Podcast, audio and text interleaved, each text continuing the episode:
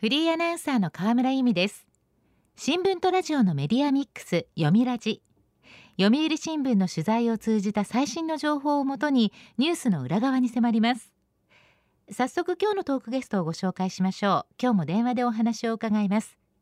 読売新聞科学部記者中村直人さんです。読みラジには初めてのご出演です。よろしくお願いします。よろしくお願いします。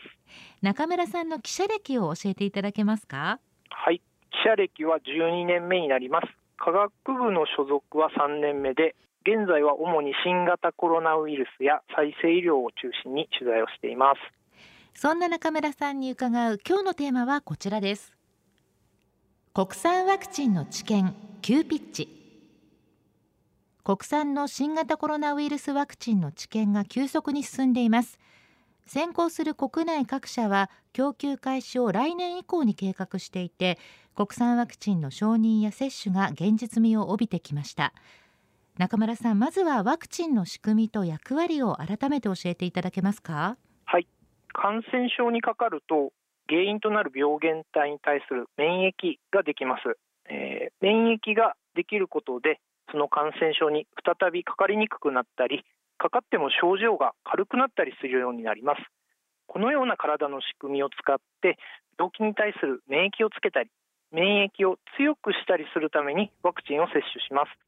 国内ではワクチン接種が公費で行われています。なるほど。で私たちが接種してきましたファイザー、アストラゼネカ、モデルナというのはすべて外国産のワクチンなんですよね。はいそうなんです。国産ワクチンで先行するのは塩野義製薬 KM バイオロジクス第一三共アンジェス VLP セラピューティクスジャパンの5社です。開発中の国産ワクチンに使われている技術は多彩でして KM バイオは新型コロナウイルスの感染力を失わせた不活化ワクチンというのを使っています。季節性インフルエンザワクチンなどで実績があります。塩野義製薬は遺伝子組み換え技術を使い培養細胞で新型コロナの物質を培養する組み換えタンパクワクチン。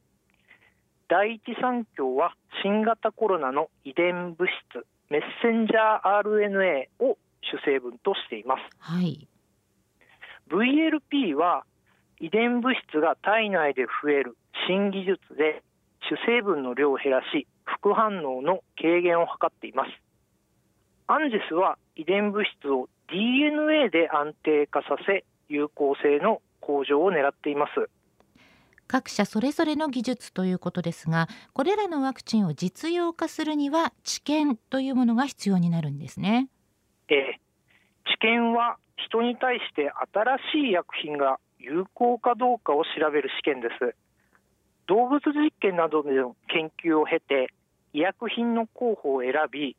一般的に参加者を増やしながら3段階で試験を行います。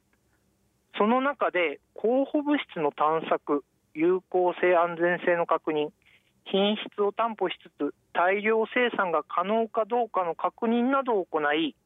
医薬品は製造販売が認められています。新しいワクチン開発には通常数年から10年程度かかるとされています。現在開発メーカーはそれぞれが初期段階中間段階の治験を行いワクチンの有効性や安全性について検証を進めているところです。なるほど。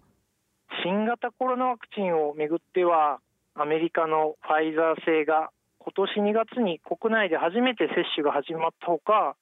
同じくアメリカのモデルナ製が5月からイギリスのアストラゼネカ製が7月から相次いで使われています。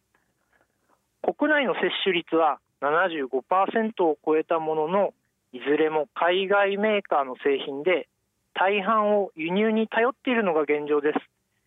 新型コロナが世界的に流行してから間もなく2年が経ちますが国産ワクチンは未だに実用化に至っていないんです。国産ワクチンが出遅れた背景にはどんな要因があるんでしょうか？はい一つ目は歴史的な経緯です。1970年代以降天然痘ワクチンなど予防接種の副反応で健康被害が相次ぎ裁判で企業や国の責任が問われたことで国民はワクチン行政に不信感を抱くようになりました。国内企業は市場規模が小さく収益が見込めない上リスクの高いワクチン事業に後ろ向きになりました、はい、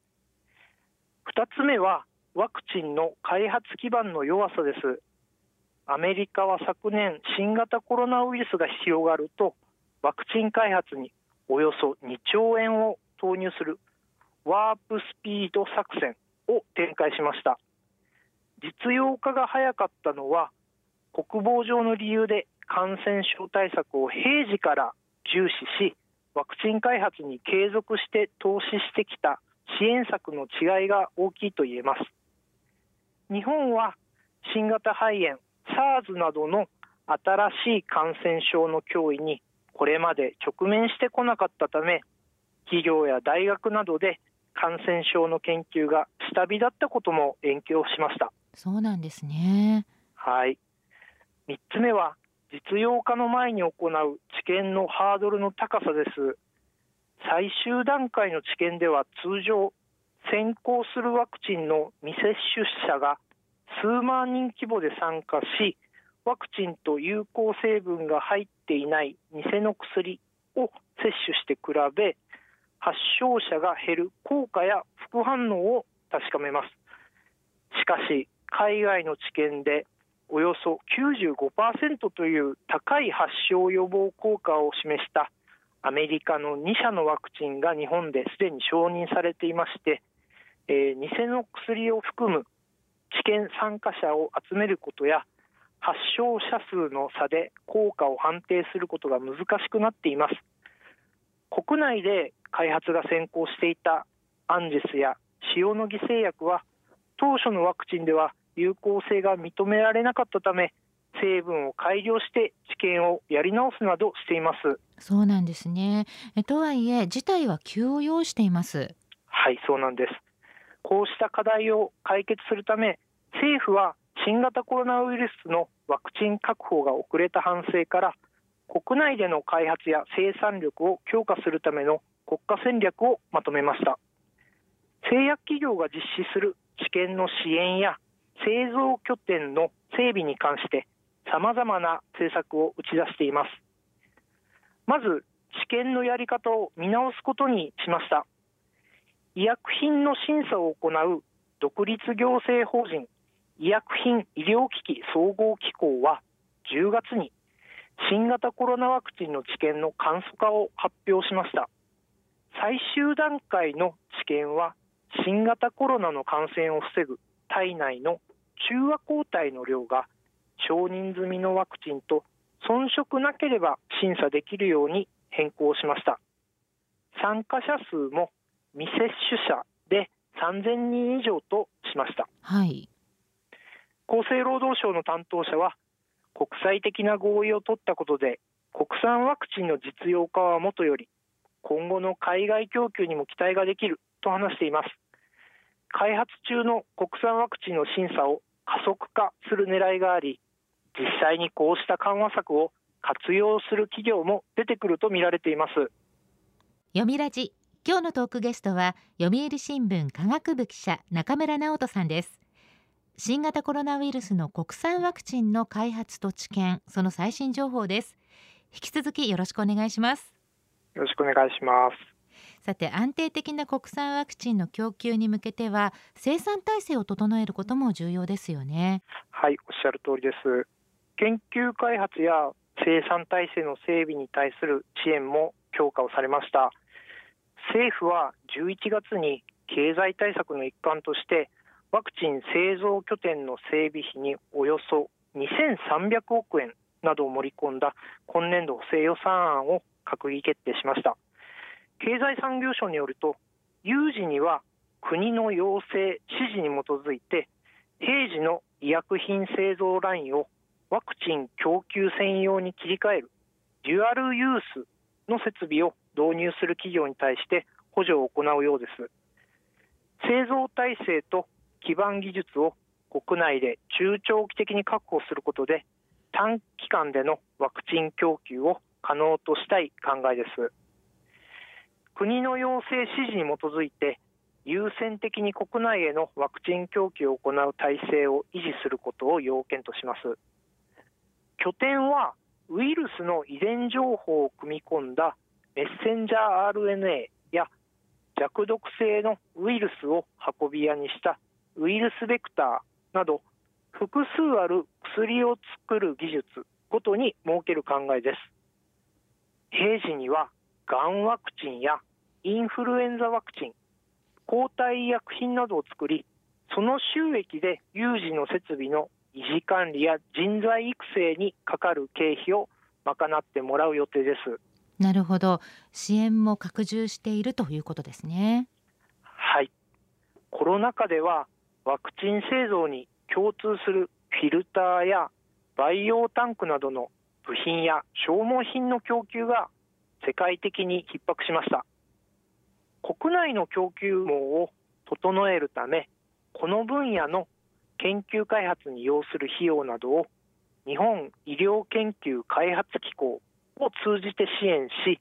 日本への製造拠点の立地を促したい考えです。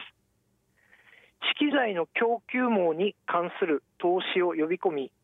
有事の量産体制に万全を期したい考えです。日本医療研究開発機構に設置する先進的研究開発戦略センター司令塔に有力な研究プロジェクトに集中的に研究費を投入し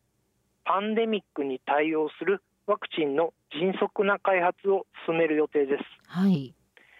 年内にも一部の国産ワクチンが最終段階の治験に入るものとみられています。ところが南アフリカなどで見つかった変異ウイルスオミクロン株が国内でも確認され始めています。これまでの変異株と比べても異例といえる変異の多さに特徴があり日本でも感染の第6波の主体となる可能性もあるとして専門家が警戒をしています。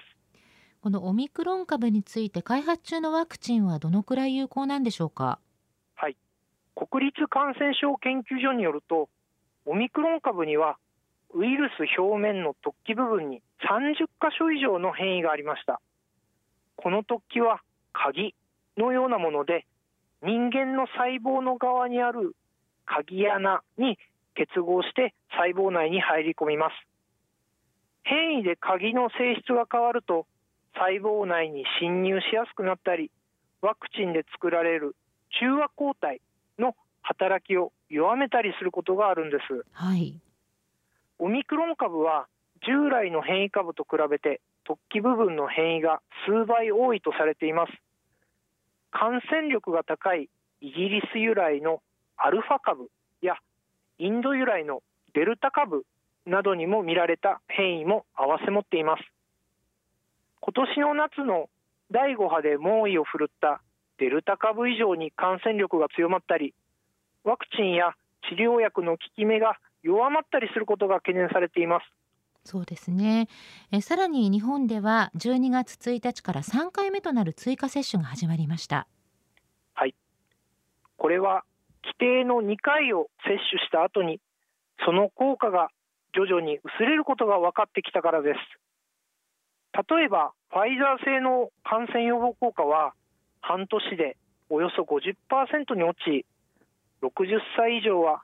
数ヶ月で重症化率が上がるとされています。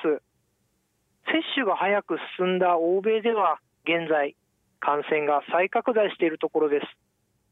一方でファイザー製の場合追加接種でウイルスの働きを抑える中和抗体の量が5倍以上に増えたという報告があります。60歳以上の調査では2回接種だけの人に比べ感染リスクは11分の1重症化リスクは20分の1に減ったと言います。そうなんですね。はい。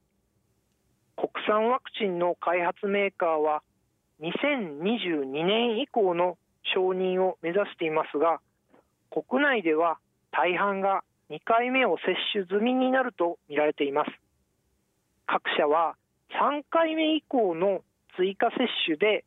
効果を判定する治験も並行して進め早期の承認や普及を狙っています。国内で今後広がると見込まれる12歳未満の治験も計画をされているんです。なるほど。こういったことを踏まえて国産ワクチンを待ち望む声に応えられるんでしょうか？はい。すでに政府は来年初頭からファイザー製とモデルナ製から合計で1億7000万回分の供給を受ける予定であるほかアメリカのノババックス製のワクチンについても開発が成功した場合1億5000万回分の供給を受けることで合意をしています。ただ新型コロナワクチンが毎年接種するような定期接種になる可能性もあります。輸入頼みでは供給や費用の面で不安があります。安全性が高い国産に期待する声も根強いですね、はい、一方健康な大多数の人に接種するワクチンは高い安全性が要求されます。開発メーカーには治験で得られた安全性や有効性のデータを随時丁寧に公開して透明性を確保する姿勢が求められています中長期的な視点から見ても国産ワクチンはとても重要ですよね。はい重要だと思います。ワクチンに詳しい専門家は残念ながら日本はワクチン開発で周回遅れの状態にある。新型コロナ対策だけではなく今後も必ず新興感染症の問題が持ち上がってくるときにすぐに対抗できるワクチンを国産で作れる体制を整えることは非常に重要と話します。国産ワクチンは公衆衛生経済国家の安全保障国際貢献の観点で必要な技術だという認識を政府と我々国民は知っておく必要があると言えます。なるほど。これからの展開にしっかり注目していきたいと思います。今日のトークゲストは読売新聞科学部記者中村直人さん。テーマは国産ワクチンの治験急ピッチでした。中村さん今日はどうもありがとうございました。ありがとうございました。読みラジラジオワイティーン。ここからはラジオワイティーン。このコーナーは読売中高生新聞の投稿面ワイティーンと連動。10代のリアルな声をお届けします読売中高生新聞では専用のスマホアプリ y t ンを通じて全国の読者から中高生の生活にありがちなあるあるを大募集しています。ラジオ y t は中高生新聞の愛読者である通称ワイタミから寄せられた面白い意見を紹介していきます。ここで紹介した意見は中高生新聞の投稿面で開催中の投稿レース YT 杯でのポイント3個けが加算されます。ワイタミの皆さんはぜひ頑張って投稿してください。では早速今週のテーマです。テーマはこちら。サンタさんにおねだり。もうすぐクリスマスです。そこであなたが今年サンタさんにおねだりしたいものは何ですか？と中高生に聞いてみました。ではティーンの投稿をチェックしていきましょう。栃木県高校2年の女子ルナさんのサンタさんにおねだり。食べたお菓子がゼロカロリーになる魔法の薬。ルナさんは甘いものに目がないんですとも書いてくれました。カロリーを気にせずに美味しいものが食べられたらって夢のようですよね。私もサンタさんにおねだりしたい。では続いての投稿です。神奈川県中学3年の男子。三色団子さんのサンタさんにおねだり。人気かな？いるだけで皆来てくれるような人になりたい。お金や物ではなくて人気という発想にハッとさせられました。お金では買えないものだけにもしかしたらサンタさんにおねだりしなくても努力と工夫で手に入るかもしれませんよ。三色団子さんの得意なことアピールしてみるのはどうかな？では続いての投稿です。